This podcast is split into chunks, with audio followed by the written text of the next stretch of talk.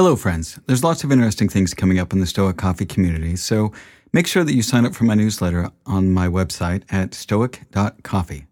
You can also follow me on Twitter at stoiccoffee and on Instagram at stoic.coffee, and you can find my LinkedIn page by searching for Stoic Coffee Break on LinkedIn. Now, I also wanted to let you know that I'm starting a mastermind for tech entrepreneurs as the world of tech is accelerating, and I've had people reaching out to me for a group grounded in Stoic principles.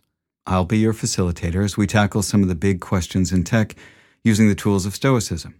I have a few spots left for senior tech entrepreneurs and decision makers to join me for a one hour bi weekly session. I'll be interviewing candidates to form a tight group for the first cohort of five people, plus myself. Now, if you're interested in joining this, please reach out to me at masterminds at stoic.coffee. Now, again, that's masterminds at stoic.coffee. Thanks again, and thank you so much for listening to the podcast, and I appreciate your support.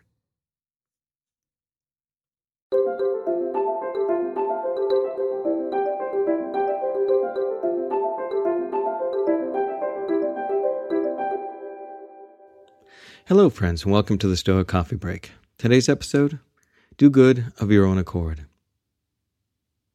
Even as the sun does not wait for prayers and incantations to rise, but shines forth and is welcomed by all, so should you not wait for clapping of hands and shouts and praise to do your duty. Nay, do good of your own accord, and you will be loved like the sun. Epictetus. One of the ideas that's common in a lot of religions is the idea of doing good works without the fanfare of other people. That we should do things because they're the right things to do, not because everyone will see what we're doing.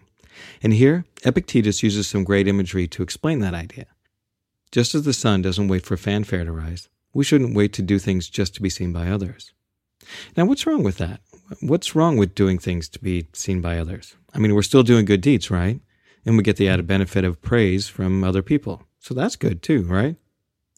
Well, when we're doing things to be seen by others, then we are worrying about the opinions of others. And if we're only doing things so that we can get praise, then there's a lot of things that we may left undone simply because we're waiting to do it when other people could give us praise. When we do things this way, we're giving our control to other people. We are, in a sense, letting the opinions of others dictate what we're doing. And when we act this way, we're often thinking, well, what's in it for me? And what if everyone worked this way? What if everyone asked before they did something, what's in it for me? What if you were injured and somebody came along who could help you, but they decided that they wouldn't because no one was around to see their good deed, that they wouldn't derive any benefit from helping you, so they just left you to fend for yourself? This is what Jesus talked about in the story of the Good Samaritan. For those who don't know the story, a man is traveling to another town and is robbed and beaten and left for dead.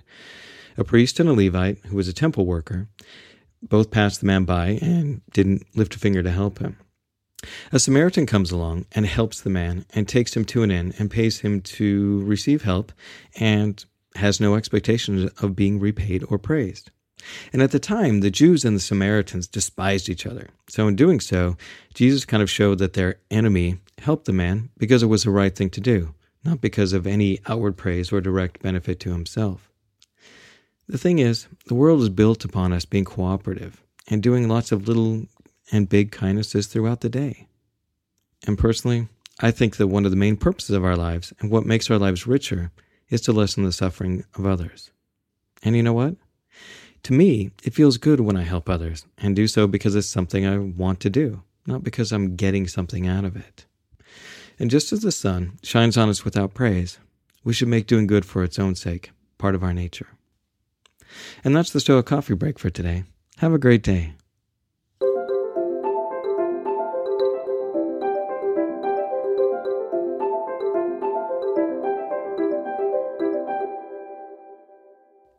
Do you have a topic or a question that you'd like to hear addressed on the show? Go to www.stoic.coffee and scroll to the bottom of the front page. And there you can send me a message, and I'll do my best to answer your question here on the show using Stoic principles. Also, while you're there, go ahead and sign up for our newsletter. And if you're feeling generous, please donate to our Patreon account to support this podcast. Thanks for listening and have a great day.